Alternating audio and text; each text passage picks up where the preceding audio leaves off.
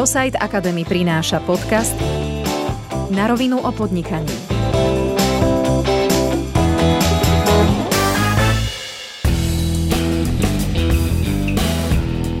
Milí poslucháči, vítam vás pri poslednej epizóde nášho podcastu Na rovinu o podnikaní. E, tento rok sme rozprávali e, vo veľmi veľa epizódach, ktoré sme spolu nahrali s moderátormi Erikom Lakomým a Petrom Vrábelom Stretli sme mnoho úspešných eh, podnikateľov, začínajúcich podnikateľov, ktorí nám nielen vyrozprávali svoje príbehy, ale podelili sa hlavne o to, ako dosiahnuť eh, tie úspechy, ako si pomôcť nielen v účtovníctve, ale aj v riadení firmy a tak ďalej a tak ďalej.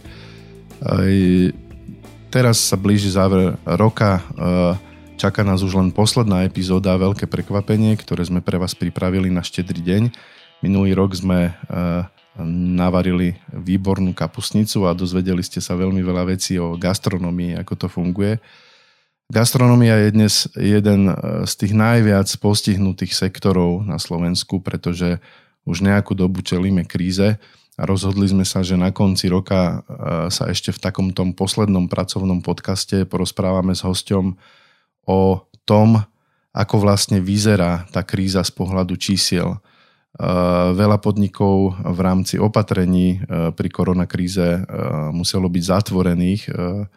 Ústav verejného zdravotníctva vydáva vyhlášky, ktorými vlastne riadi opatrenia, ktoré nám majú pomôcť zjemniť ten dopad krízy nielen na zdravie, ale aj na, bohužiaľ, to najhoršie, čo sa môže stať, a to sú úmrtia a zaťaženie nemocníc. A preto sú tie opatrenia možno veľmi drastické v mnohých ohľadoch a veľa firiem dnes je reálne na nule. Štát na druhej strane by mal tým podnikateľom, keďže z titulu nejakého zákona im zastavil podnikanie, podať pomocnú ruku. A o tom sa chceme dnes rozprávať s odborníkom, s dátovým analytikom Ivanom Bošňákom, ktorého poznáte možno pod značkou Data bez patosu, o čom sa tiež porozprávame na konci toho podcastu. A Ivan je veľmi skúsený človek nie len z finančného sektora, bavia ho dáta, robí to naplno a prišiel dnes k nám do štúdia. Vítam, vítaj, vítaj v našom štúdiu na rovinovom podnikaní, Ivan. Dobrý deň a ďakujem za pozvanie. Ja na úvod poviem, že ja sa s Ivanom poznám dlhé roky, pretože sme kedysi spolupracovali vo firme ešte Eurotel, potom neskôr T-Mobile, kde bol Ivan finančným riaditeľom.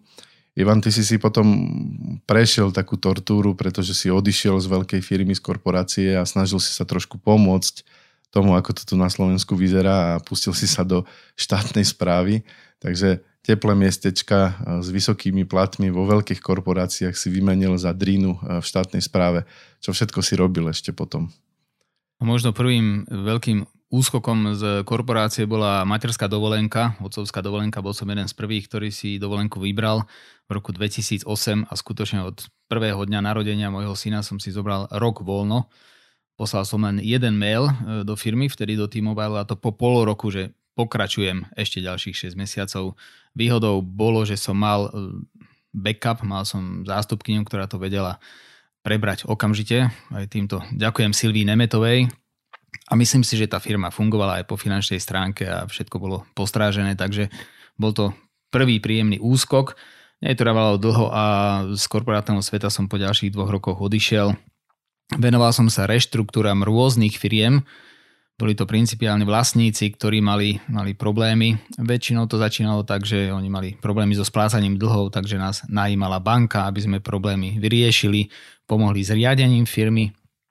Ale našou úlohou vždy bolo nie preberať zodpovednosti vlastníkov, ktorí veľmi slušné biznisy vybudovali, nakoniec sa možno dostali do problémov externými faktormi ovplyvnení, ale ale len im nosiť presne to, čo, čo Vilo povedal, na stôl dáta, interpretovať to, čo ich biznis produkuje zmysluplnou, spolahlivou, e, zjavne zretelnou formou tak, aby to pochopil tak majiteľ, ako prípadne aj spolumajiteľ, ale nakoniec aj banka. A potom vedeli prijať rozhodnutia, ktoré nemali sme ambíciu nikdy navrhovať, len teda sme im vedeli povedať, že ak príjmu rozhodnutie A, tak to bude takáto cesta, pri rozhodnutí B to bude buď dlhšie trvať, alebo to priniesie iné výsledky, alebo to môže byť rizikovejšia cesta.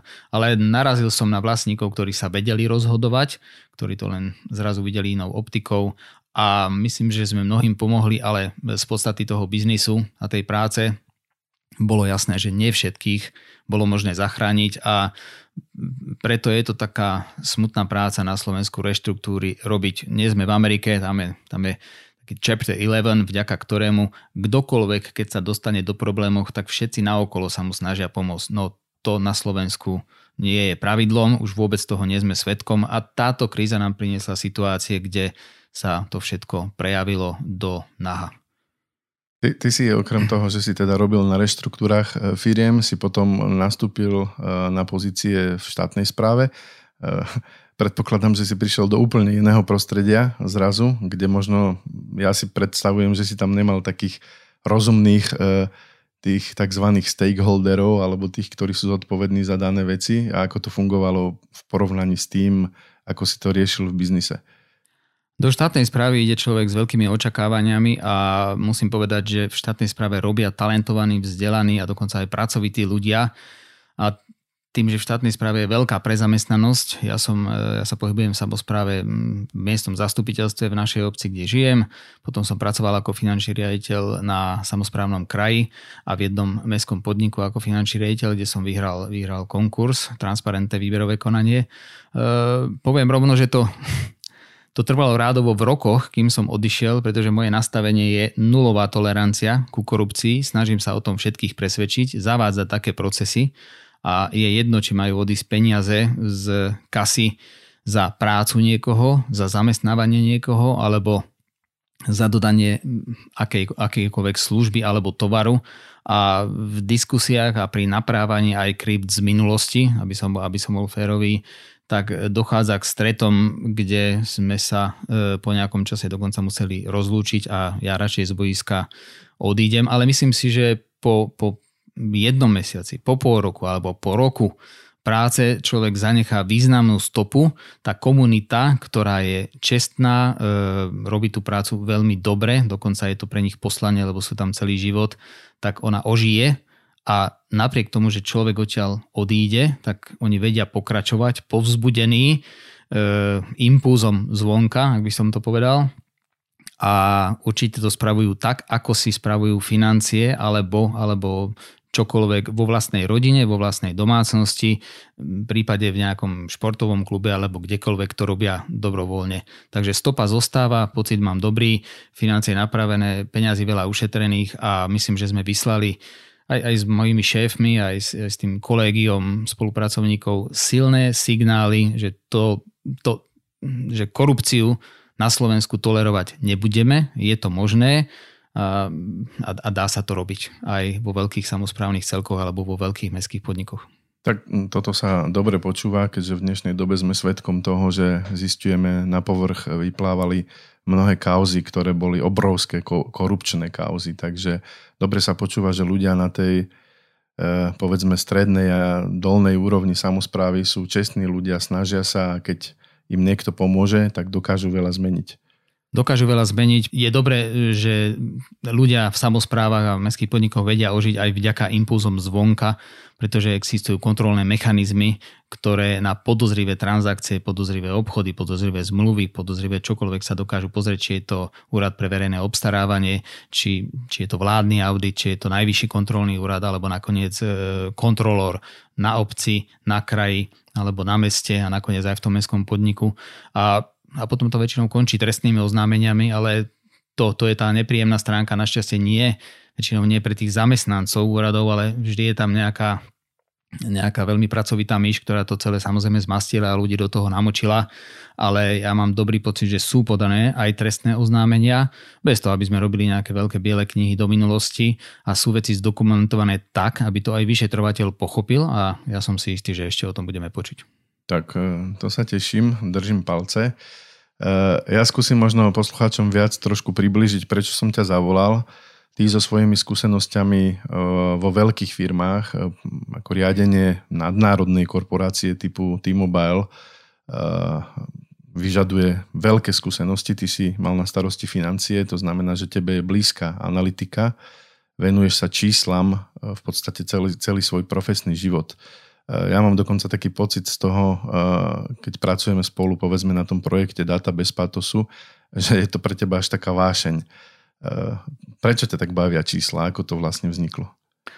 Ja som od malička bol človek, ktorého bavila matematika, bavil ma šach, bol som myslím okresným majstrom v nejakej skupinovej, skupinovej lige, takže vždy ma bavili prísne logické veci, hľadal som súvislosti, korelácie, mám otca, ktorý je nakoniec programátor, alebo teda robí riadiace systémy až v jadrových elektrárniach, e, popri tom znalosť jazykov, kde tiež je potrebné rozum a mozog zaťažovať, znamená, že som sa vybral cestou matematická trieda na základnej škole, samozrejme na gymnáziu, matematika, fyzika, potom programovanie na vysokej škole, veľmi dobrá, veľmi dobrá vysoká škola, elektrotechnická fakulta.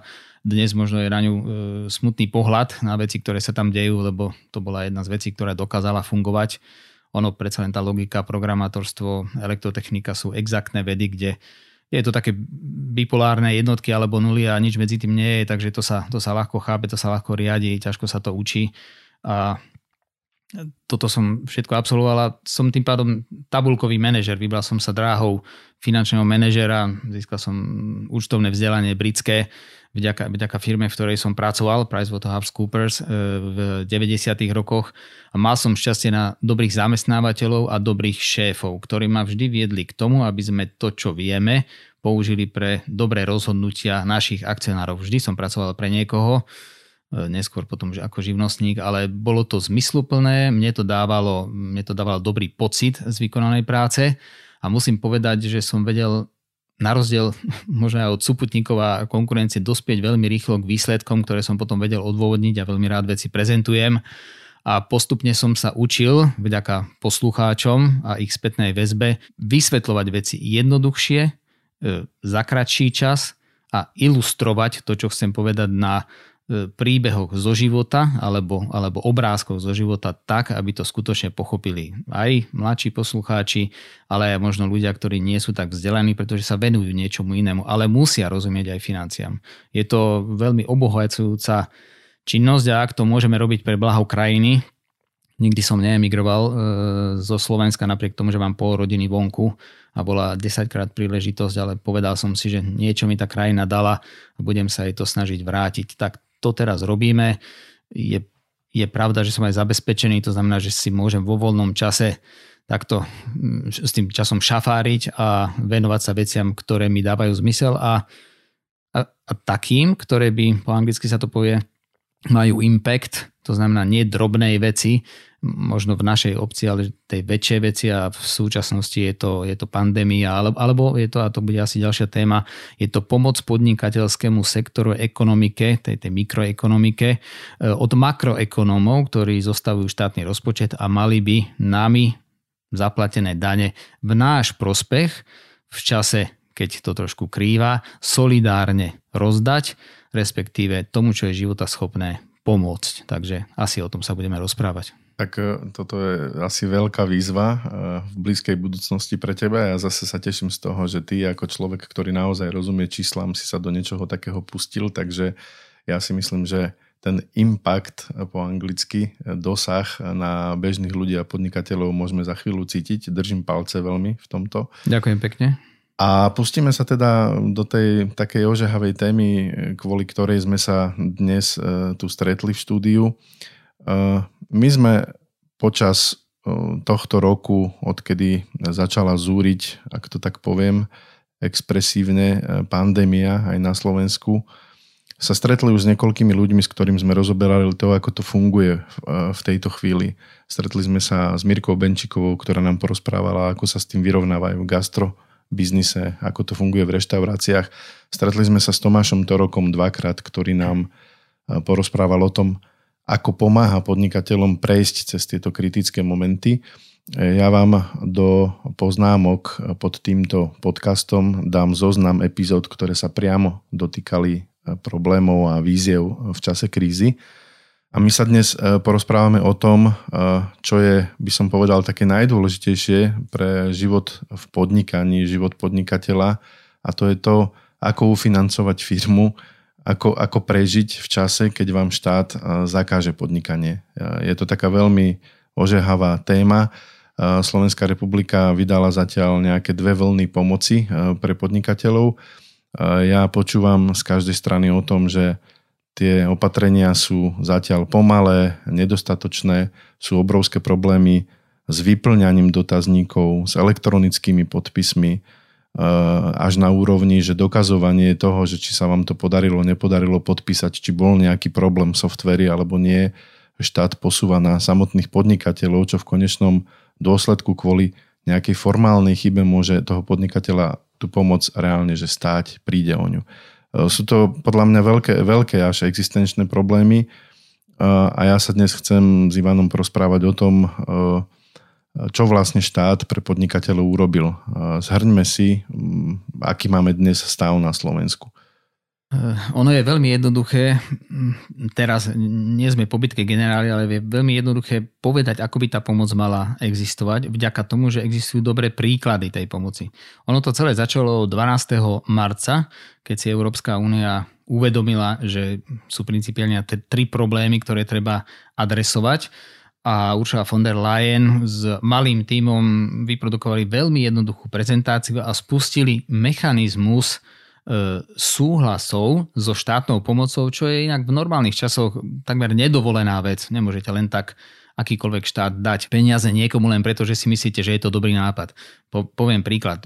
Letecké, letecké spoločnosti Alitalia alebo Air France nemohli byť v minulosti dotované, nemohlo by im, im byť pomáhané, akokoľvek to podporovalo samozrejme zamestnanosť, lebo súťažili na voľnom trhu tovarov a služieb a teda Európska únia si povedala skôr, že podporuje konkurenciu. To nebolo možné. 12. marca sa to všetko zmenilo. Zmenilo sa to zásadne, nakoľko Európska únia uvoľnila stovky miliárd vlastnej pomoci a povedala štátom, že ona zaplatí veľkú časť a oni sa môžu spolu podielať na pomoci, ktorú nadizajnujú, nakreslia a povedia. Tri oblasti zásadné pomenovala a to je pomoc v boji s pandémiou, to, to je skutočne nákup ochranných prostriedkov, odmeny pracovníkom v prvých líniách a to sú od hasičov, armády, policajtov, záchranárov, lekárov, zdravotníkov, um, až po kuchárky a upratovačky v nemocniciach samozrejme všetci, ale aj vývoj vakcín napríklad. Jedna oblasť, boj s pandémiou.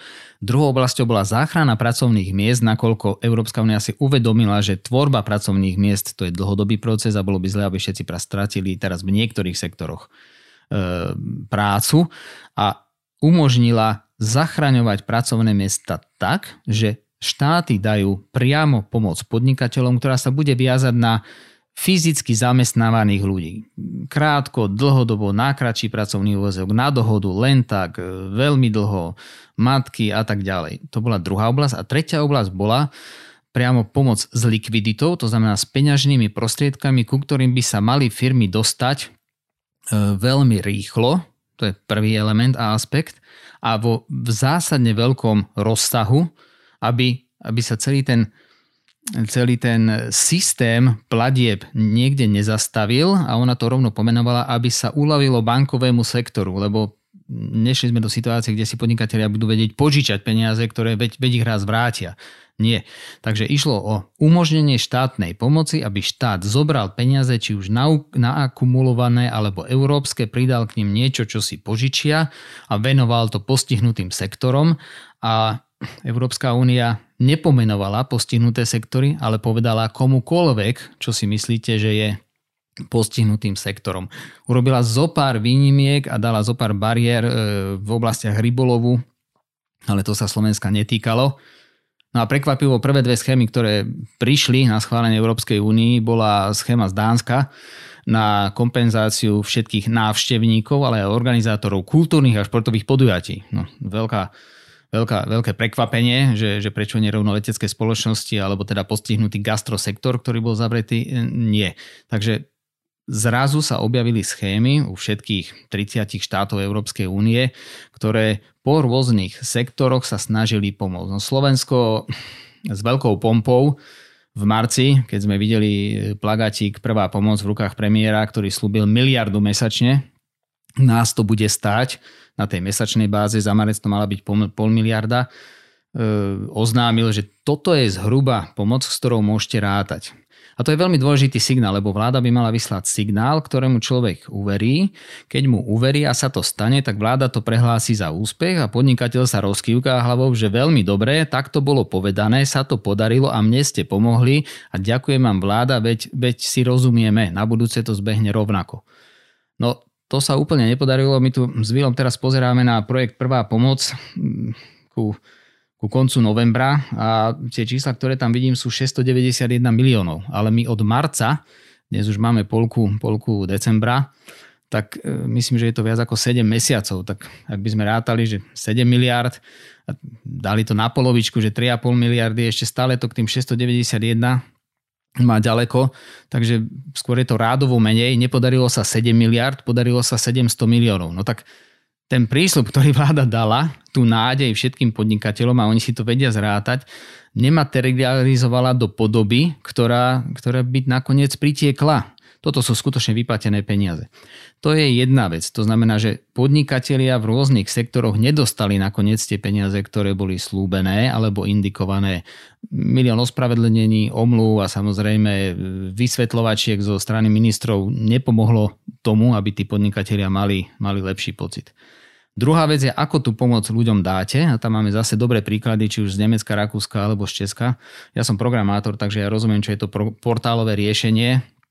A pomáhal som dokopy 17 dotazníkov sa mi podarilo spolu vyplniť e, od mojej manželky, e, ktorá je živnostníkom, cez športový klub, kde niektorí sú živnostníci až po teda väčšie firmy tá forma žiadosti o pomoc určite nebola jednoduchá, určite nebola prehľadná, aj keď si so samozrejme už byrokraciou vycvičení účtovníci a mzdoví účtovníci vo veľkých firmách poradili a boli schopní za každého zamestnanca zapísať za každý deň koľko dní, koľko hodín a nadčasov odrobila na základe toho nejakú, nejakú pomoc dostali, keď to ešte poparovali s tržbami za minulý rok, ktoré náhodou zrovna vyfakturovali, lebo niektoré veci sa fakturujú až po ukončení zakázky. No tak tak dostali nejakú pomoc. Ale na začiatku to nebolo jednoduché a veľkou inšpiráciou pre nás mohlo byť Česko, ktoré spustilo dva programy, Antivír a Pieta 20 a na portálovom riešení ste si klikali dni, ako keby ste si ako keby ste si vyberali ubytovanie Airbnb alebo, alebo si vyberali letenku na niektorý konkrétny dátum a klikali ste ako živnostník alebo dohodár dokonca aj v súbehu za jednotlivé dni, kedy ste podnikali alebo nepodnikali žiadosť o pomoc a dostali ste 500 českých korún na deň. No 500 českých korún je asi 25 eur. Keď to zrátate na, na, na počet dní za mesiac, tak e, je, je to veľká suma a Češi už takú pomoc majú vyhlásenú aj na žien, listopad, prosinec, takže aj na koniec roka a rozdali len živnostníkom v Českej republike, ktorá je dvakrát taká veľká ako u nás, za prvú vlnu vyše 20 miliard českých korún, čo keď premeníme na eurá je asi 800 miliónov. Človek by čakal, že polovička na Slovensku, no nie, 400 miliónov nás živnostníci nedostali, e, dostali asi štvrtinu z toho v prvej vlne a bohužiaľ v druhej vlne to nevyzerá na e, viacej peňazí. Toto, toto je v zásade, by som povedal, pre mňa až šokujúca informácia, že sa vláde podarilo napriek tomu, že slúbila reálne 7 miliard pomoci, že dokázala rozdať jednu desatinu. V čom je, v čom je problém vlastne? Problém je v základnom pochopení toho, že tí ľudia mali dostať, e, dostať peniaze, aby prežili. Poprvé si vláda myslela, že to tak dlho nebude trvať samozrejme, preto tá pomoc bola limitovaná v čase, potom bola predlžovaná, sa pamätáme na jún a na júl a potom dokonca za horizont júla, kdežto v mnohých iných krajinách pochopili, že to bude asi dlho trvať a vyhlásili tú pomoc rovno do konca roku 2020, že bude k dispozícii. Čerpanie tej pomoci išlo na 85% z eurofondov a naša vláda si neuvedomila, že ju to bude stať len 15%, čo treba, čo treba doložiť a ani to na začiatku nechcela priznať. Ja som mal jeden veľký článok v júni, ktorý to zarezonoval, že sme nevyužili tú možnosť, ktorú sme mali. Nám dokonca Európska únia umožnila všetky eurofondy v jednotlivých operačných programoch, niekde viac, niekde menej, realokovať do tejto pomoci, ale to sa u nás nestalo, aby sme tam alokovali skutočne málo, ale stále sme tam alokovali viacej, ako sa dodnes využilo. Takže sme nevyužili všetky prostriedky. Dokonca sme nepochopili to, že Európskej únii je jedno, či niekto je zamestnaným dohodárom lebo pomáha v športovom klube napriek tomu, že jeho hlavným zamestnaním je učiteľstvo a že pomoc treba dať všetkým. Ona tak aj bola napísaná, nadraftovaná, ja som videl tie žiadosti, že teda akýkoľvek zamestnávateľ bude môcť požiadať o pomoc, dokonca aj občianske združenie, nezisková organizácia, podobne, to všetko potom vypadlo a mnohé sektory a zrovna zábavy, športu, ale aj vzdelávania vypadli e, spomedzi tých, ktorým bolo možné pomôcť, ale v iných krajinách oni pomoc dostali. E, nebolo umožnené, aby niekto dostal pomoc v súbehu. To znamená, ak je niekde, ešte raz to poviem, učiteľ a potom si privyrába ako, ako hudobník napríklad, tak nebolo to úplne možné, lebo už v tom jednom prvom príjme pomoc dostal. Ono totiž štát, e, a to sa podarilo, to treba povedať, že to sa podarilo, zvýšil pomoc tým, ktorí boli okamžite postihnutí ako zamestnanci firiem alebo napríklad aj škôl. Ak zostali doma na tzv. pandemickej, takže kvôli korone PNK, alebo kvôli korone OČR, lebo sa staralo dieťa, ktoré muselo zostať doma, lebo škola bola zavretá, tak mali nárok na určitú dávku aj v Čechách, aj inde v Európe, mali na tú dávku nárok a okrem toho mohli dostať aj pomoc, pretože okrem školy oni robili aj toho trénera, alebo hrali na tie husličky, alebo boli zamestnaní ako čašník. To sú, to sú veľmi významné veci, lebo oni mali nejaký príjem a nemožno to zachraňovať tak, že v tom jednom príjme im dáte 80% a za ten druhý im nedáte nič. Ľudia, ľudia, to nie, že by mali nejaký štandard, ale ľudia mali veci nastavené dlhodobo a ak splácali auto alebo splácali čokoľvek, čo si kúpili v minulosti a mali to tak rozvrhnuté, lebo veď to budem stíhať a vládať, no tak v tom sa malo pokračovať. To bolo, to bolo hlavným cieľ Európskej únie, aby na konci tak, tak finančne nezahúčali banky, aby sa nestalo, že sa ľudia, firmy, živnostníci, dohodári dostanú proste do bankrotu a nebudú vedieť splácať záväzky, ktoré, ktoré ich čakali v najbližšom poroku pozitívne musíme hodnotiť to, že boli odložené na pol roka splátky mnohých vecí, aj hypoték, aj leasingov a tak ďalej, ale ten porok vypršal v októbri, my to máme druhú vlnu a bolo by dobre sa tým zaoberať znovu. Peňazí je dosť, ja poviem rovno, že z toho tabulkového manažovania, ja rozumiem aj štátnemu rozpočtu a štátny rozpočet dnes vykazuje deficit, dnes máme 10. decembra, vykazuje deficit menší ako 6 miliard, vládny deficit, Pritom bol schválený v júni deficit na tento rok 12 miliard. No je úplne jasné, že za posledných 21 dní neminieme ďalších 6 miliard, ale my to máme k dispozícii. To, bolo, to, bol, to, to bol najhorší scenár, ale on sa, on sa do určitej miery začal naplňať, lebo prišla druhá vlna. My dnes už vilom vieme, lebo, lebo sa venujeme v dátach bez patosu aj tej pandémii, že tá druhá vlna minimálne bude mať veľmi silný koniec, ak to nebude rovno tretia vlna Takže splnili sa predpoklady, na základe ktorých bol ten rozpočet vládny pripravovaný a Slovensko sa malo veľa zadlžiť, aj si peniaze požičalo, sú k dispozícii, ale nie sú rozdané. A uvediem jeden veľmi exaktný a pochopiteľný príklad z predvčerajška. Na odlženie nemocníc, teraz štátnych aj súkromných, parlament behom, behom jedného týždňa sa dohodo dokázal pochopiť, prečítať, v čítaniach absolvovať a dokonca sa uzniesť na tom, že nemocnicám pôjde 675 miliónov na odlženie tento rok. A teraz sme tu pozerali na 691 miliónov všetkým podnikateľom, dohodárom, SZČO, komukoľvek, firmám, malým, veľkým, nadnárodným včítanie automobiliek, ktoré mali zastavenú výrobu, rovnakých 700 miliónov. A nemocniciam rovnakých 700 miliónov. No tak počkajme. Nie, že by niekomu nebolo treba. Ale tak ako nemocnice dostali 675, tak možno, možno mohli dostať 675 v tretej runde aj niektorí ďalší. Dobrým kandidátom sú sociálne a zdravotné poisťovne. V Čechách na pol roka do výšky takmer 100 eur, 2400 českých korún, odpustili, odpustili povedali, nemusíte platiť odvody ani zdravotné, ani sociálne. A v Čechách je 2 milióny živnostníkov, z nich aktívnych sú asi, asi 1 milión a z nich asi pol milióna platí odvody. Takže umožnili mesačne 200 eur zľavu na pol roka všetkým živnostníkom v prvej vlne. To ani nevedeli, že bude druhá vlna. U nás na Slovensku boli odpustené odvody, ale len za, myslím, že je to za zamestnanca alebo za zamestnávateľa, proste čiastočne odvody do sociálnej poisťovne za jeden mesiac.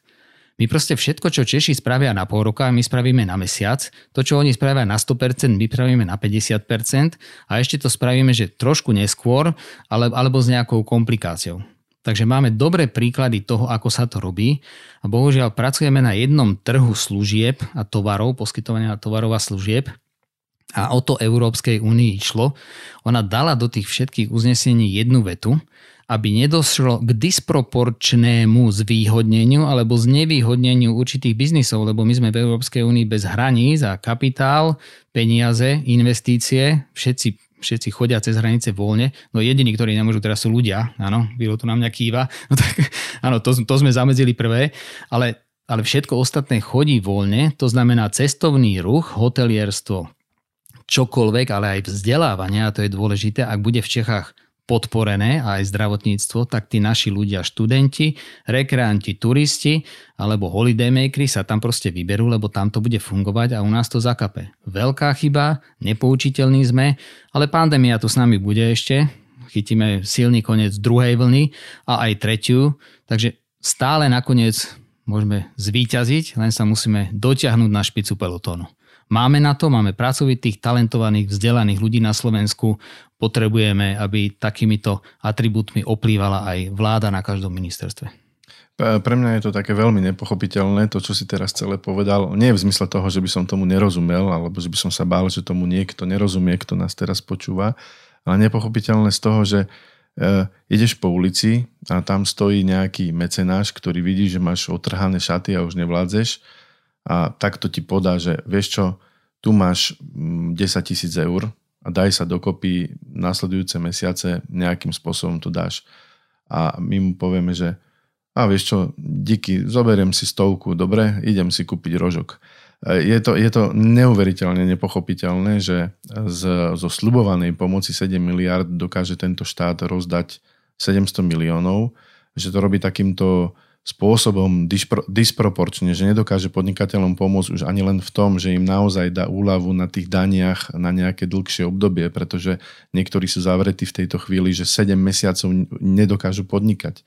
Eventové agentúry, nielen reštaurácie, kultúra, divadla, kina a tak ďalej. Hej. Uh, ty stále, keď to rozprávaš, my sme tu v podcaste, ktorý sme nazvali Na rovinu.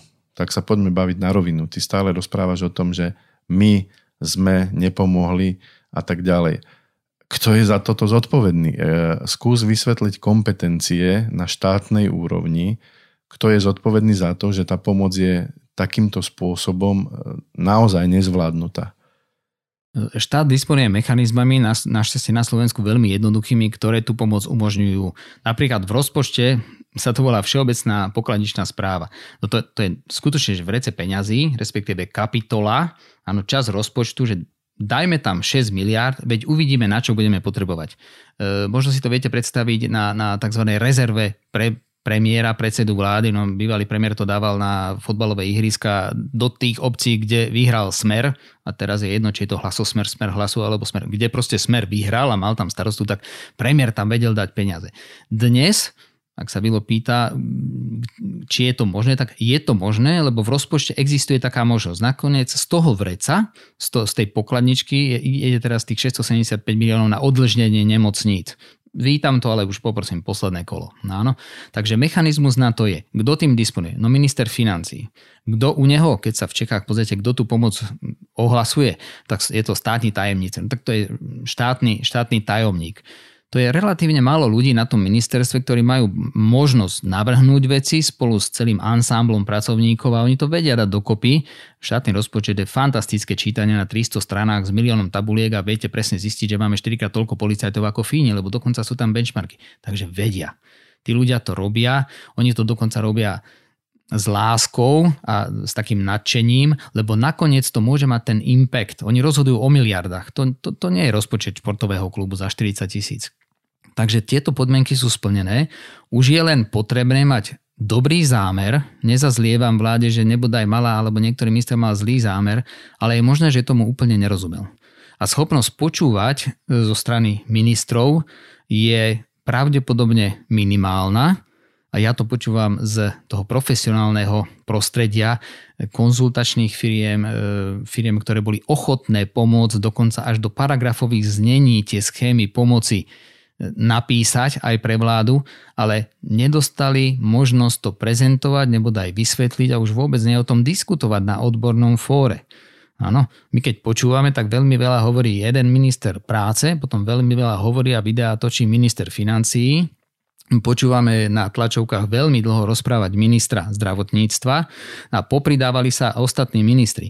Taký tí z tých silových rezortov, a to je, môžeme povedať mena pani Kolíková, to je e, Jaronáť z armády a to je pán Mikulec z policie. Tí sú zvyknutí v tom práve armáde, v tej policii moc keď sa nemôžete, takže oni tak na rovinu, tak rozkazmi to celé riadia a oni tie tlačovky nemajú také dlhé napriek tomu, že si myslím, že tam sa urobilo veľa roboty hej, v zdravotníctve, aj v polícii, vyčistky, uvoľnenie rúk a tak ďalej. O tom by sa dalo veľmi dlho rozprávať na tlačovke, prebieha to bez toho, bez tých kecov.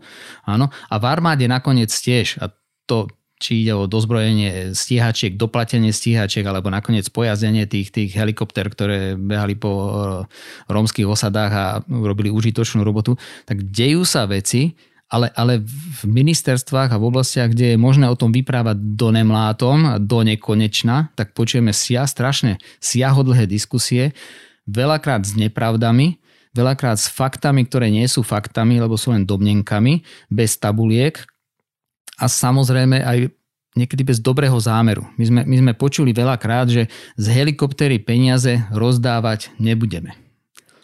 Celoplošne. Teraz sme tu mali celoplošné testovanie.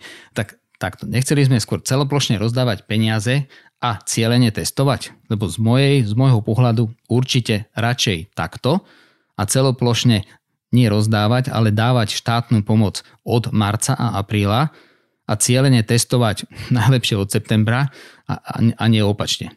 Zdá sa mi, že nestíhame termíny, nevieme si priznať chybu a potom, potom sme takými takými divákmi toho celého divadla, ktoré sa deje, nebo aj si ešte aj otvoríme pukance a kolu a sa, sa na tom bavíme, no veľká zábava to nie je, lebo na pláte nebeží kreslenka a veľká sranda, ale dráma a tá dráma bude pokračovať. Takže je najvyšší čas, aby ten rok ministri zbilancovali a porozmýšľali nad schémami do roku 2021, ktoré tie škody obrovské, ekonomické, spoločenské, hospodárske ale ty si pravdu povedal aj v tých sektoroch vzdelávania, nakoniec aj zdravotníctva, zábavy, športu e, sú, boli a ešte aj budú veľmi, veľmi veľké.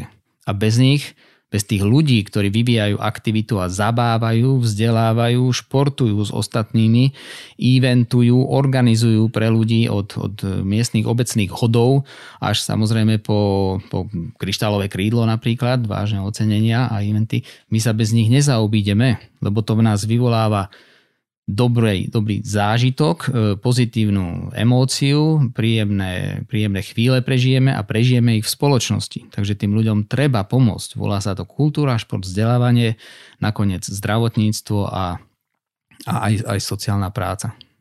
E, napriek tomu, že povedzme e, doteraz počas prvej vlny a na začiatku druhej vlny pandémie nebola situácia e, v nemocniciach kritická na úrovni povedzme Lomba, uh, Talianska uh, v začiatkoch krízy.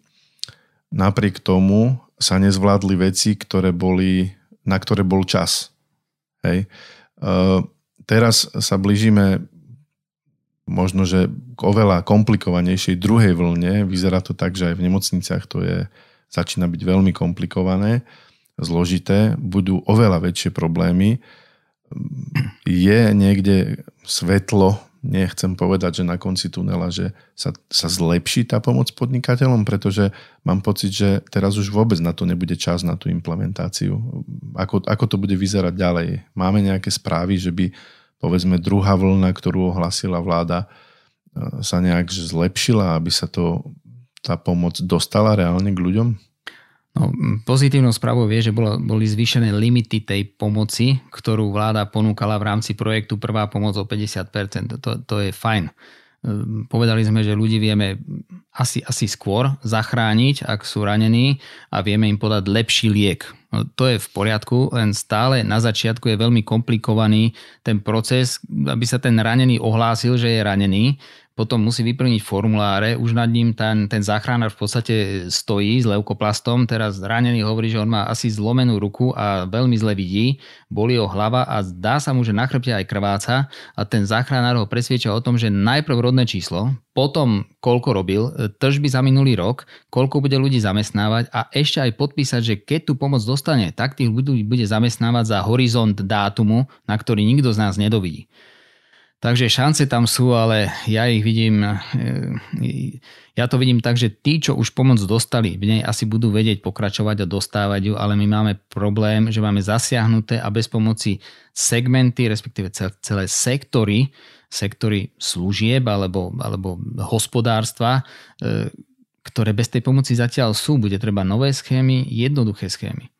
Veľmi, veľmi dobrou, dobrým príkladom je aj pomoc napríklad tým prvým líniám to bolo až groteskné, že, že premiér oznámil 50 miliónovú pomoc, to sú hrubé mzdy aj s odvodmi pre všetky zložky prvých línií. Tak ja ich vymenujem. Požiarníci, polícia, armáda, e, záchranári, lekári, sestričky, sanitári, ale aj všetci, ktorí sa starajú v domovoch sociálnej služby, a to sú aj zdravotníci, sociálni pracovníci, ale teraz aj kuchári a upratovačky, o tých, ktorí sú núdzni a boli postihnutí pandémiou.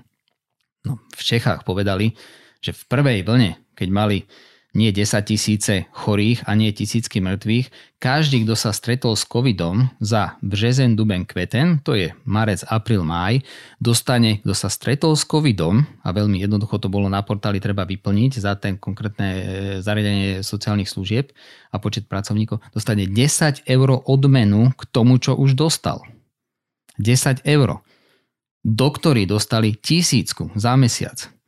U nás premiér potom zvýšil tých 50 miliónov na 77. E, teraz konečne to bolo doktorom vyplatené e, v novembri, takže, takže fajn, už to majú za prvú vlnu, ale tá, tá pomoc bola 0,99 eur. To skutočne je v tej vládnej vyhláške, v tej ministerskej, že ten, kto sa nestretol s covidom, tak 99 centov za hodinu.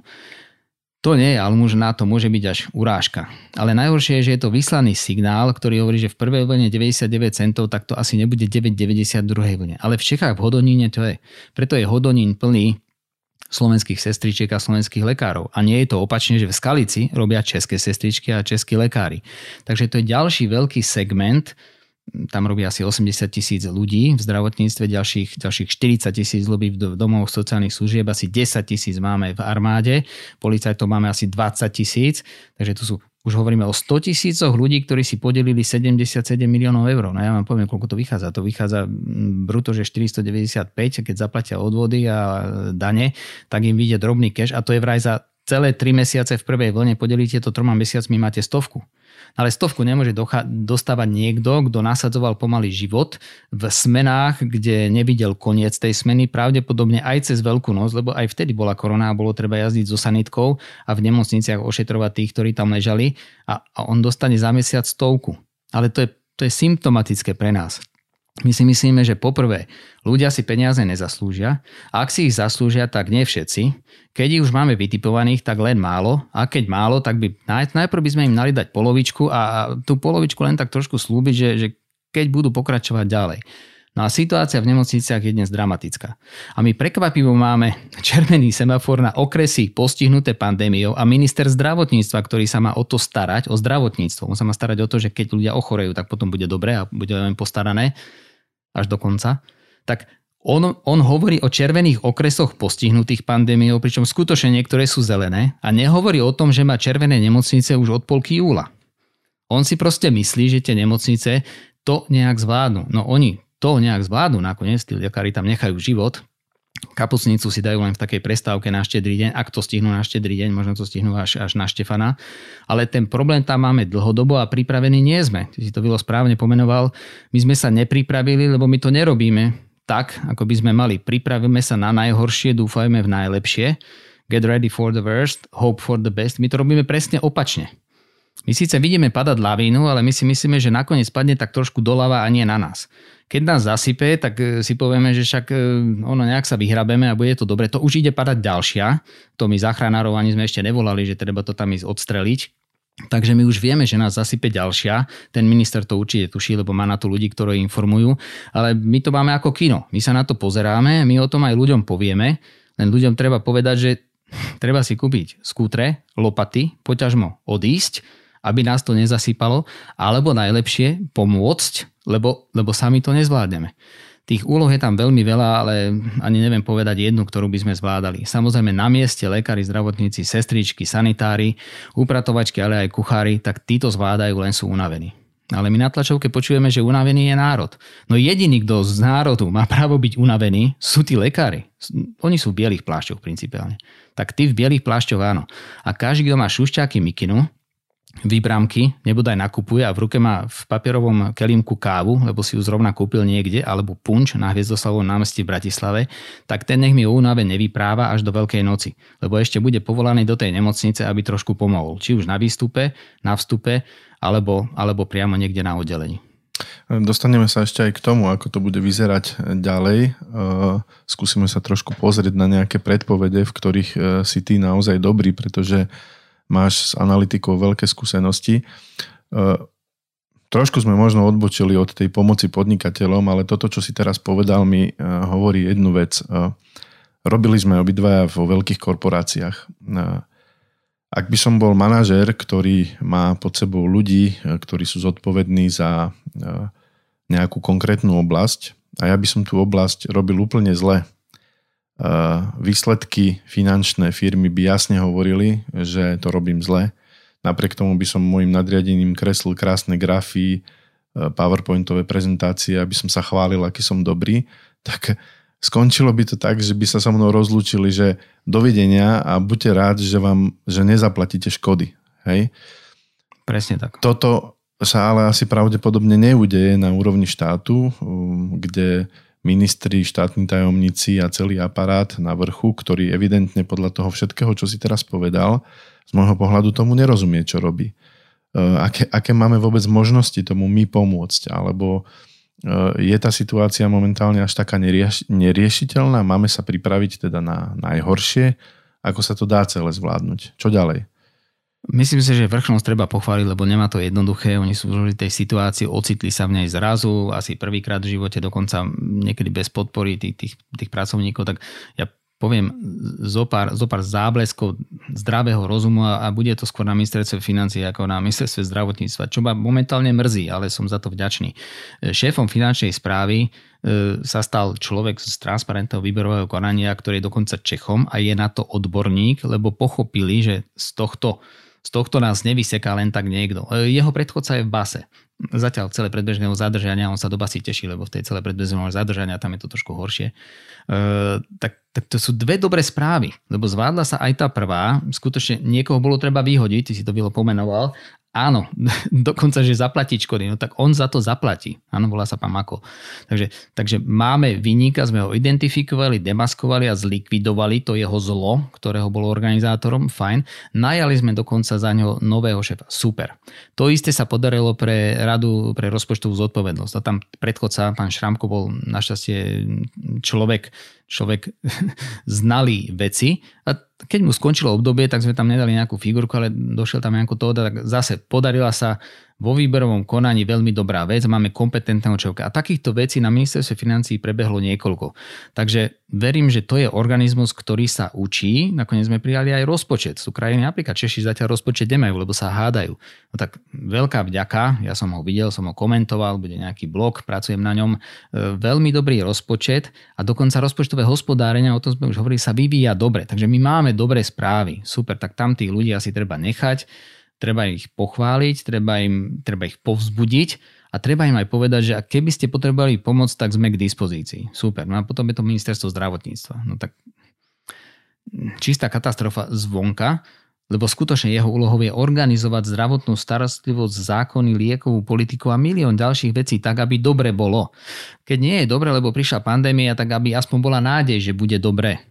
E, keď nie je nádej, že bude dobre, tak aspoň aj by zle nebolo. Ale ty si povedal, že to vyzerá na katastrofu, respektíve je to v takých tých skôr červených, no ja poviem v takých čiernych farbách. problém je, že to, že to nie je správa ciest, že si povieme, že tak na tie cesty nepôjdeme, lebo sú rozbité, áno, sú tam výboly, okrem toho prišla Poladovica ešte aj zafúkalo, no tak ne, nedá sa ísť ani v zimných gumách. No oni riadia zdravotníctvo, kde ľudia ochorejú, kde ľudia vďaka pravidelným zdravotným prehliadkám by tohto roku, keby ich všetci absolvovali, by sa zistilo veľa, veľa aj smrteľných chorôb u ľudí, ktoré sú liečiteľné, ale my už máme indície, že že to sa už neudialo, už, už pacienti pred nemocnicami, trošku ich pobolievajú veci, ktoré by mali byť operované, ale ťažko operovať, keď nemocnice sú plné a plné znamená, že sú tam tisíce ľudí, tisíce ľudí v nemocnici, to, to sú veľké budovy plné ľudí, áno, a tam treba mať samozrejme 4 smeny z pracovníkov, ktorí sa o nich starajú, tak toto nemáme poriešené. A bol na to čas, ale vyzerá, že my sa nevieme pripraviť na veci, ktoré nás potenciálne čakajú, lebo my nepracujeme ako manažeri v tých firmách, že môže prísť zlé obdobie, môže prísť konkurencia, ktorá nás položí, môže sa stať, že bude musieť niekde zaplatiť za niečo viac, mzdy, nájom za nejaké služby, alebo mi dokonca obmedzia možnosť podnikať, bariéry, clá, zavriete krajiny niekde vojna a zrazu nebudem niekam niečo dodávať, alebo bude Čína, alebo kvôli, kvôli napríklad vývoju mien áno, a ten môj tovar bude drahší. Nie, to, to my nerobíme vôbec. My sme od ministrov nepočuli predikcie, ako to bude. A my sa zaoberáme predikciou, my niečo robíme aj spolu a my hovoríme, že v tej pandémii nepozerajme na čísla dnes, lebo tie nám hovoria, čo sme spravili pred týždňom. Pozerajme, skúsme sa pozrieť aspoň týždeň dopredu, lebo udeje sa presne to, čo vidíme dnes vonku. No ja to poviem, keď pred IKEA vidíme len podľa značiek aut, alebo v celom tom shopping mole, že sa tam zbehlo celé Slovensko dnes, keď včera minister oznámil, že vlastne bude lockdown, čo nerád používam, tak preto IKEA zajtra ne, nemôžu byť ľudia z Dunajskej stredy Gelnice, Moldavy, Rožňavy, aj Nitry, Trnavy, Žiliny a Čace. No v žiadnom prípade no, budú. Viete, dokedy budú? Do 21. decembra. No tak ja hovorím, nebudú, pretože do 21. novembra ešte budú dve tlačovky. Ja predpokladám, že sa tam stretnú všetci traja ústavní činitelia, aj, aj pán Kolár, Kolár v rekonvalescencii a oznámia národu zmysluplné riešenia. Lebo ináč sa nám môže stať, a ty si to povedal, môže sa nám stať Bergamo, Lombardia, a to teraz poviem prekvapenie, Lombardsko, Áno, to je provincia, ktorá má 10 miliónov ľudí, takže oni mali problém v 10 miliónovom Lombardsku. No my máme len 5 miliónov ľudí, tak môžeme vojiť do dejín.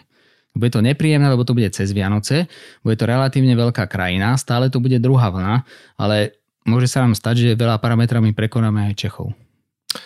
Skúsme, ja som ešte, my teraz už smerujeme možno k tomu, že Samozrejme, nerobíme tento podcast iba preto, aby sme oznámili zlé správy. My sme začali spolu s Ivanom, ako už naznačil, robiť na e, projekte, ktorý trošičku dokáže ľuďom vysvetliť tie komplikované vzťahy, veci, čísla, ukázať, ako môžu vyzerať rôzne predikcie a tak ďalej a tak ďalej. E, ja by som sa ale ešte predtým chcel opýtať, Ivan, e, čo sa týka pomoci podnikateľom, aby sme túto tému uzavreli. E, ešte raz opakujem, u nás uh, desatina zo slúbených peňazí, zlá realizácia, veľa problémov.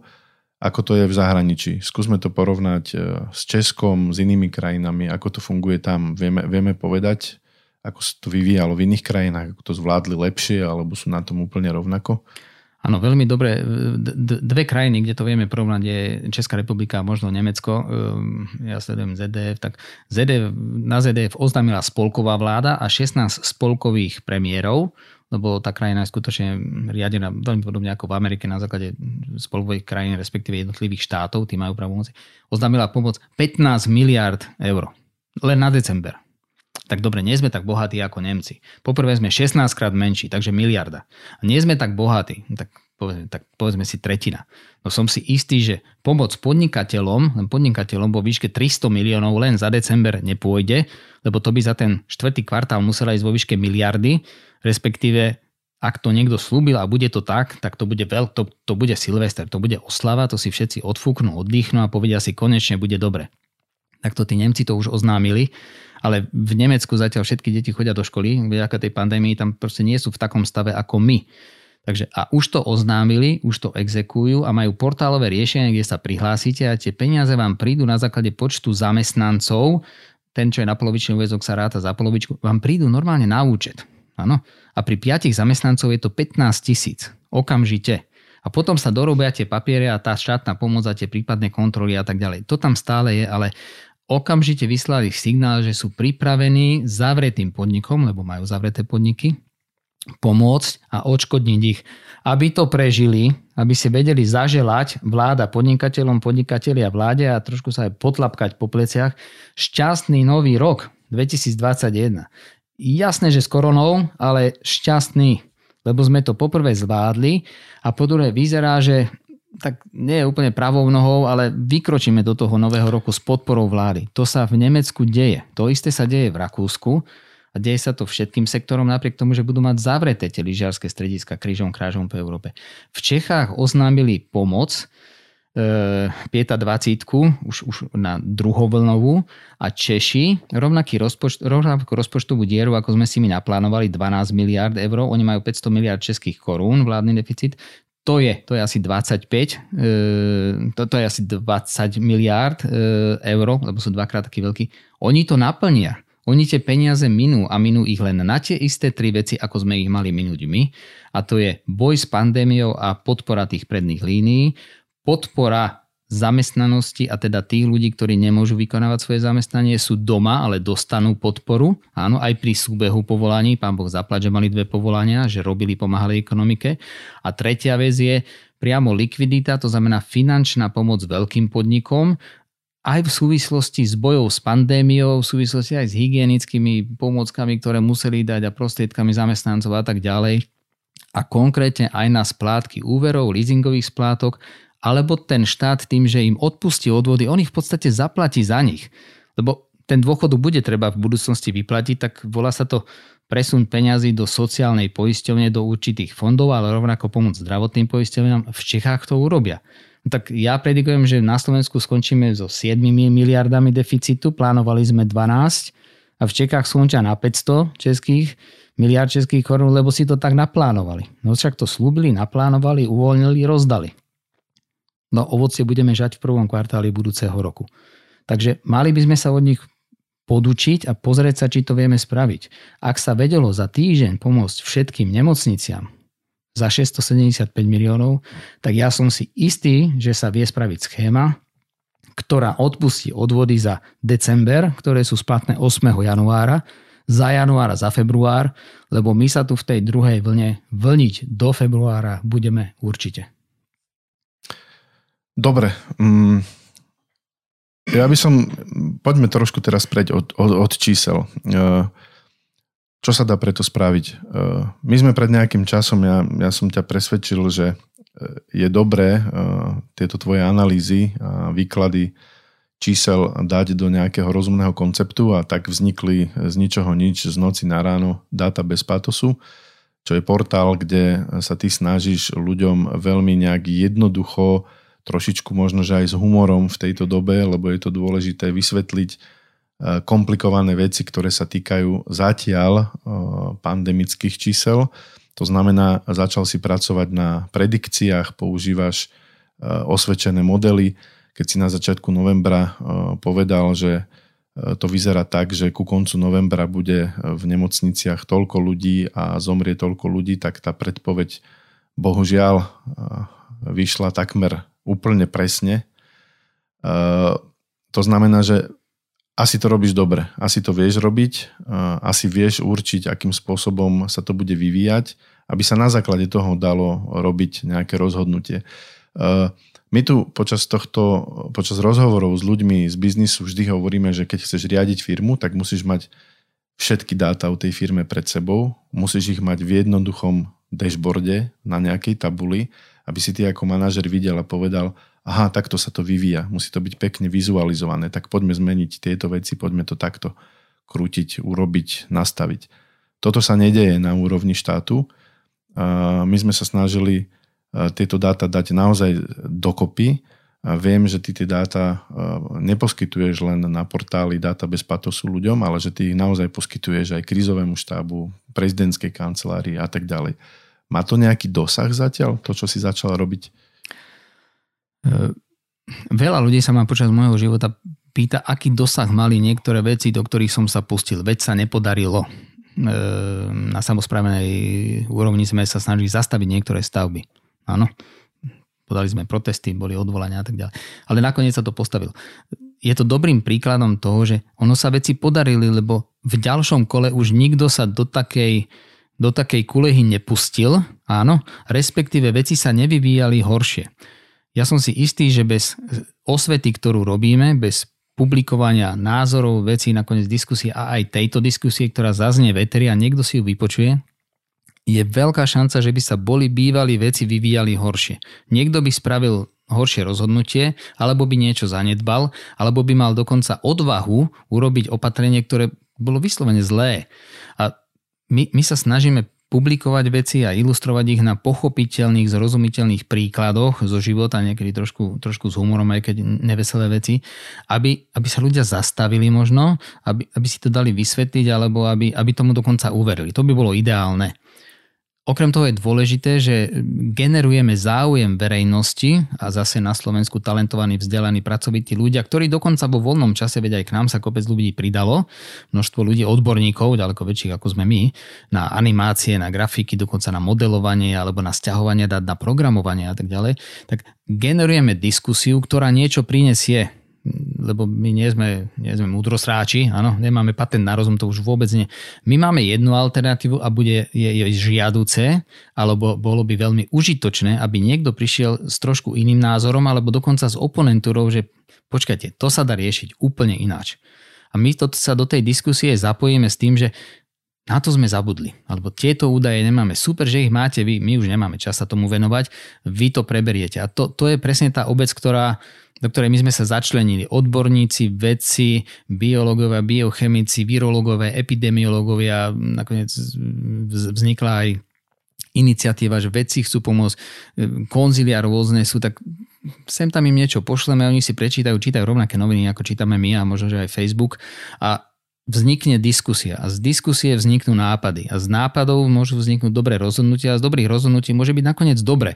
Takže prispievame svojou troškou, ten, člo, ten, ten, ten Jozef Mak, ten človek nič, ten, ten prispieva len toľko, koľko, koľko vie, takže svojou troškou prispievame, dúfam, k verejnej diskusii a, a je tá diskusia potrebná, prvnež niečo spravíme. Ak potrebujeme spraviť rýchlo rozhodnutie, tak možno treba pozrieť na jednoduchšie dáta. No tak máme pocit, my dvaja, Ivan Bošňák s Vilom Bendíkom, že vieme tie dáta poskytnúť v jednoduchej forme. Nevieme povedať predikciu, niektoré z tých, tých orgánov, kam posielame tie peniaze, uh, Niektoré z tých orgánov, kam posielame dáta, sa nás pýtali, či vieme spraviť predikciu na január. No na január nevieme spraviť vôbec žiadnu predikciu, ale viem povedať, že po včerajšej tlačovej konferencii a oznámení lockdownu na 21. december, že do 21. decembra, ak nič nespravíme, ešte stále verím, že spravíme a tlačovka bude pondelok, útorok, ak nič nespravíme, tak sa zblázni veľa riaditeľov, primárov a lekárov v niektorých nemocniciach postihnutých regiónoch. To som si istý a bude im musieť pomôcť aj región, ktorý nie je postihnutý, aby sa to celé zvládlo, lebo Slovensko je len jedno. Takže pre rýchle rozhodnutia v jednoduchej forme hneď e, jednoduché dáta ten obrázok vie byť rovnaký aj z jednoduchých dát a z jednoduchých tabulky. E, a, aký bude asi, keby sme sa tým zaoberali aj dva týždne, modelovali to, dali to do 3D, potom to prehnali neurónovou sieťou a ešte do toho zapojili umelú inteligenciu. A že čo nám vyšlo? No to isté. No. Ja, ja sa spýtam, Ivan, ty si na začiatku novembra hovoril, že počas novembra sa podstatne zvýši počet pacientov, ktorí prejdu cez slovenské nemocnice. Myslím, že to bolo číslo okolo 7 tisíc, pokiaľ si dobre pamätám. A hovoril si o tom, že niektorí z nich bohužiaľ pôjdu tým zadným vchodom a um, že umrie 600, zadným východom, pardon, a že umrie 650 ľudí. Nakoniec novembri umrelo naozaj 649 ľudí podľa oficiálnych čísel a naozaj v tých nemocniciach bol nával. To znamená, že tie tvoje e, predikcie naozaj sú postavené na logických základoch, e, sú prešpekulované aj s inými ľuďmi z každej strany. A moja otázka teraz je taká, že e, čo sa bude diať, alebo s čím máme rátať, nie len v podnikateľskom sektore, ale celkovo my tu, povedzme na Slovensku, s čím môžeme rátať, ako sa to bude vyvíjať ďalej počas decembra. A teda ja nebudem sa pýtať na ten január, ale je evidentné, že ani tie opatrenia, ktoré doteraz boli oznámené, pravdepodobne nie sú dostatočné na to, čo sa momentálne deje a bolo by možno dobré tlačiť na to, aby, aby sa niečo reálne spravilo také, čo bude mať dosah. Áno, ten podnikateľský sektor ku koncu roka má má, má rôzne scenáre vývoja. Ja som teraz chvíľku meškal na podcast, pretože som bol v autoservise. V autoservise mi, oz, servise mi oznámili, že budúci týždeň je posledný, kedy robia, potom je dovolenka. Spýtal som sa dokedy. Do 10. januára. Tak to je asi segment, ktorý si vie odfúknuť, oddychnúť, veď pracovali celý rok a je možné, že ich to až tak nepostihne. To neznamená, že nepotrebujú pomoc. Samozrejme, že áno. Potom sú sektory tých veľkovýrobcov, ktorí bežia v podstate non-stop. Je veľa prevádzok, ktoré napriek tomu, že ešte deň musia bežať, dokonca vyrábajú. No tak automobilky skončia 23.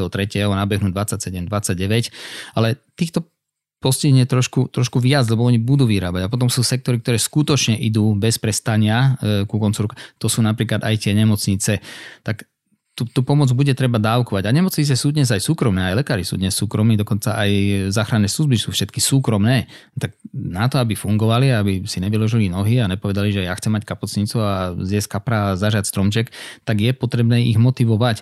Takže bude treba tú pomoc tam smerovať a trendy, ktoré to budú sprevádzať, sú asi nasledovné a v tom sa zhodneme s celou vedeckou obcov, ktorej som ja e, poslucháčom a čitateľom, ale možno už medzi odborníkov na niektoré veci sa radím, takže s tými vedcami a odborníkmi, že, že počet nakazených, infikovaných, a to je matematika, mnoho z nich nesymptomatických, bez toho, že by to vedeli, bude rásť. Bude rásť dramaticky. Čo je to dramaticky? Dnes je 1 stupeň. Keď zajtra bude minus 1 stupeň, nič dramatické. No dramatické to je, lebo zrovna začalo mrznúť. Áno, a treba zimné gumy, lebo sa šmikneme. Ale nie je to dramatické. Dramatické by bolo minus 15. No, tak budú sa diať dramatické zmeny, lebo ak my pôjdeme z tých čísiel, ktoré sú, včera sme boli 1800 priemer za 7 dní, ak pôjdeme na dvojnásobok, to budeme musieť zbystriť pozornosť. Pozor, tam budeme za 10 dní. To ešte stále nebudú Vianoce. Dobre, Lucia je 13. to je nešťastný dátum, tak bacha na 13. lebo budeme veľmi vysoko. Problém je, že tento trend infikovaných, a to je modelovanie šírenia sa vírusu, a je jedno, či sú to osýpky, áno, či je to SARS, MERS, alebo je to teraz e, COVID, tak to, to je relatívne dané matematikou. Môže sa šíriť rýchlejšie, pomalšie, ale šíri sa asi rýchle. To bude mať dopad na počet hospitalizovaných a tam, sa tá, tam už je to čistá štatistika, lebo tam sa tá vojna nedá vyhrať. Do nemocníc príde asi 8% infikovaných, z nich asi desatina skončí v ťažkom stave a z toho ťažkého stavu veľmi veľké percento skončí úmrtím. Úmrtím skončí asi 1% z tých infikovaných na začiatku z tých zistených. Ak ich je dvakrát toľko, tak je to len 0,5%. Ale je to veľký počet. Povedali sme 650 za november. E, za december to vynásobme dvoma. Január bude lepší. Január, to, to je číslo, ktoré vieme predifovať, bude lepší, lebo to určite nás prinúti tá situácia sa zastaviť, mobilitu znížiť. E, január môže byť na úrovni novembra. No pozor, to keď narátame, tak to, to už hovoríme o 3000-4000 ľuďoch už by sme sa mali zlaknúť. Nezlakneme sa, lebo to, prirodzene sa nás to netýka. Veď nikto neochorel, už vôbec, že nikto nezomrel. Na Slovensku nakoniec zomiera asi 130-150 ľudí denne, tak, takže pozor, je to len tak dramatické, ako veľké sú tie čísla, len tieto čísla sú naviac oproti tomu, čo je normálne, plus ten pacient v nemocnici zaberá, a to hovoria lekári, miesto niekomu, koho sme chceli operovať, dať mu umelý klb, no tak to je taká frajerina, chvíľku počká, ale možno, že žlčník, lebo on už bol fakt tretíkrát naplánovaný na operáciu a neudeje sa. Lebo oni nevidia svetlo na konci tunela, že by sa to malo zlepšiť. No a lekári sú veľmi rozumní ľudia, oni, oni to plánujú a keď sa to nemá zlepšiť, tak oni nemôžu odoperovať 10 ľudí na operačke a tam ich uložiť na isku a na áro, na ďalší týždeň, prípadne dva, niekomu sa môže pohoršiť, zostane tam aj 4 týždne, lebo oni tie postele a ten personál budú potrebovať na niečo iné. Takže idú v úplne inom móde, oni to už hlásia, už to móde idú dlho, pretože si chceli zobrať dovolenku, tak im vláda zaviedla mimoriadný stav. V mimoriadnom stave si oni neúplne môžu zobrať dovolenku, e, je problém, keď to trvá 9 mesiacov. Aj tehotenstvo skončí nakoniec pôrodom, ale tu ten pôrod nejak stále nie a neprísť. Tak budeme chvíľku prenášať. Chvíľka, ak bude týždeň, OK. Vyzerá, že prenášame už, už druhý mesiac. Veľký problém. Nemocnice v postihnutých regiónoch. A tá kapacita nie je nekonečná. Keď potrebujete veľa ľudí odviesť, tak sa otočíte s autobusom a odvezete ich druhý raz, chvíľku počkajú. Áno, z lyžiarského strediska, lebo začalo strašne snežiť, fúkať. Z tej nemocnice tých pacientov kam dáte? tak Češi nám ukázali, miest, ukázali cestu a miesto, kam ich dáte. Ano, tak v Prahe vybudovali pre každý prípad 500 postelí s nemocnicou. E, nemocnicu s 500 postelami. No, ja by som sa už byť ministrom zdravotníctva pomaly pýtal, že či by nebolo možné, že by sme tam nejakých našich pacientov zaviedli a či by sa nám o nich nepostarali za drobný cash. Také zlé alebo dobré to môže byť. Dobre, mm, toto je taký náčrt neveselý pred Vianocami, ale len pre poslucháčov pripomeniem, že Ivan eh, každým dňom aktualizuje svoje dáta a my dnes tento podcast natáčame 10. decembra s tým, že vy to počúvate už o pár dní neskôr, Lucia už bola, takže to, čo dnes počujete, tak už vidíte reálne v číslach. My e, v každom prípade, pre mňa je veľké prekvapenie, že dáta bez pátosu, ako náhle vznikli, tak e, okamžite získali pozornosť ľudí. E, jedna vec je to, že ten portál dnes má cez 150 tisíc návštev mesačne a že ľudia reagujú, píšu a tak ďalej. Čo mňa ale veľmi prekvapilo a teší je, že mnoho ľudí sa ozýva a chce pomôcť. Chce pomôcť rôznou expertízou, dátami, čímkoľvek sú ochotní ľudia do toho dať čokoľvek, len aby pomohli uh, zmeniť tú situáciu. My za nás povieme, že okrem dát o uh, pandémii, o vývoji uh, krízy, o druhej vlne, budeme mm, v krátkom čase na portáli Data bez patosu pripravovať aj ekonomické analýzy, ktoré možno trošku pomôžu aj tej mikroekonomike to je taký, myslím, prísľub Ivan, e, ktorý si dal na začiatku, že sa budeme venovať aj ekonomickým témam. Určite to bude krajšia práca so učinením na konci a nakoniec e, aj, aj s cashom, teda s nejakými financiami, ktoré dúfam postihnutým sektorom pôjdu, lebo, lebo budeme mať o tom odbornú diskusiu a budeme prezentovať jednoduché dáta a e, zmysluplné príklady z, tej, z toho zahraničia. V každom prípade e, všetky tieto dáta a analýzy e, budeme ďalej posielať aj na miesta, kde e, je dôležité, aby ich ľudia čítali, aby v konečnom dôsledku tú situáciu vedeli aspoň trošku ovplyvniť, ak nie teda čo najviac maximálne ovplyvniť. A akokoľvek tomu chcete pomôcť vy, tak zdieľajte dáta bez patosu, ukážte svojim známym, ak vie, niekto vie pomôcť s nejakou vecou, kľudne sa ozvite na adresu info zavináč databezpatosu.sk. Na druhej strane sedí človek, ktorý má s datami dlhoročné skúsenosti nielen z korporácií, zachraňovania podnikov, ale dnes už aj bohužiaľ s datami z krízového vývoja a kedykoľvek je ochotný vám poradiť, pomôcť, prijať do týmu a trošku pomôcť tejto situácii. Ja si uvedomujem, že síce sme pred štedrým dňom, pár dní, možno to, čo som dnes počul, Ivan, je také e, neúplne pre mňa e, pozitívne e, do týchto dní. V každom prípade si treba uvedomiť, že všetci to tvoríme, za všetkým je nejaký človek a nejaký životný príbeh. Stále sa na to takto pozerajme. Skúsme trošku stlmiť naše očakávania v tom, čo chceme dosiahnuť od života, koľko chceme darčekov pod stromčekom a skúsme si uvedomiť, že to, že budeme všetci členovia rodiny e, pod nejakým stromčekom živí a zdraví sedieť, je veľká hodnota. My sme pre vás pripravili e, na štedrý deň e, veľmi zaujímavý a dúfam, že veľmi pozitívny podcast. Ja sa už na to veľmi teším, keď ho zverejníme, zverejníme takže 24. ráno si určite zapnite podcast na rovinu o podnikaní, ktorý bude v tej dobe dostupný aj na YouTube a dúfam, že vám spríjemníme záver roka a my budeme e, ďalej tvrdo pracovať na tom, aby sme situácii pomohli. Ivan, ja ďakujem, že si prišiel do štúdia nášho. E, rozprávali sme sa o témach e, pandémie, pomoci firmám, vývoja ďalšieho pandémie. Všetko sú to témy, o ktorých by sme vedeli s Ivanom rozprávať ešte nasledujúce 2-3 hodiny. Dnes to už asi nedáme, ale v každom prípade, ak chcete čokoľvek vedieť, napíšte nám do Na rovinu o podnikaní. Sme na Facebooku, eh, sme na YouTube, sme na webe na rovinu.online a my vám vieme doniesť témy, ktoré vás zaujímajú, vieme sa priamo skontaktovať s Ivanom a vieme eh, priniesť nejaké informácie, ktoré budú pre vás možno v konečnom dôsledku veľmi zaujímavé a dôležité. Nielen pre biznis, ale aj pre život. Takže držím Ivan palce. Čo ďakujem. by si povedal na záver? Skús niečo pozitívne, prosím ťa. Ja ďakujem za príležitosť byť v podcaste na rovinu. Myslím si, že tento podcast počúvate zhruba v polovici adventu. Je to obdobie, kedy je potrebné sa stíšiť, tak ak ste už o tom počuli, že v advente sa treba stíšiť, tak prosím vás, prispejte svojim kúskom zodpovednosti počas nasledujúcich 10 dní. Nehambite sa to robiť až do konca roka. Znižte mobilitu a určite prispejete k tomu, že akákoľvek predikcia toho worst case scenario sa nenaplní, bude dobre, nakoniec to zvládneme a príspevok každého jedného z vás je v tom vašom kruhu rodinnom, spoločenskom potrebný, dôležitý a bude odmenený. Takže pokojné Vianoce praví. Ďakujem ti, Ivan, veľmi pekne. Počúvali ste e, predposlednú tohto ročnú epizódu neslavného roka 2020.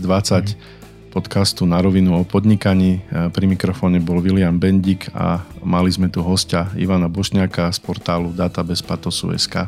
Ďakujem, do počutia. Ďakujem, do počutia. Počúvali ste Na rovinu o podnikaní dvojtýždenný podcast spoločnosti ProSite Slovensko. Podcast na rovinu o podnikaní nájdete vo vašich mobilných podcastových aplikáciách alebo na streamovacej službe Spotify, ale aj na webe www.narovinu.online. Dnešná epizóda vznikla s podporou ProSite Academy, vzdelávacej platformy spoločnosti ProSite Slovensko. Strich a produkciu zabezpečila spoločnosť Button Media. Do počutia o dva týždne. Música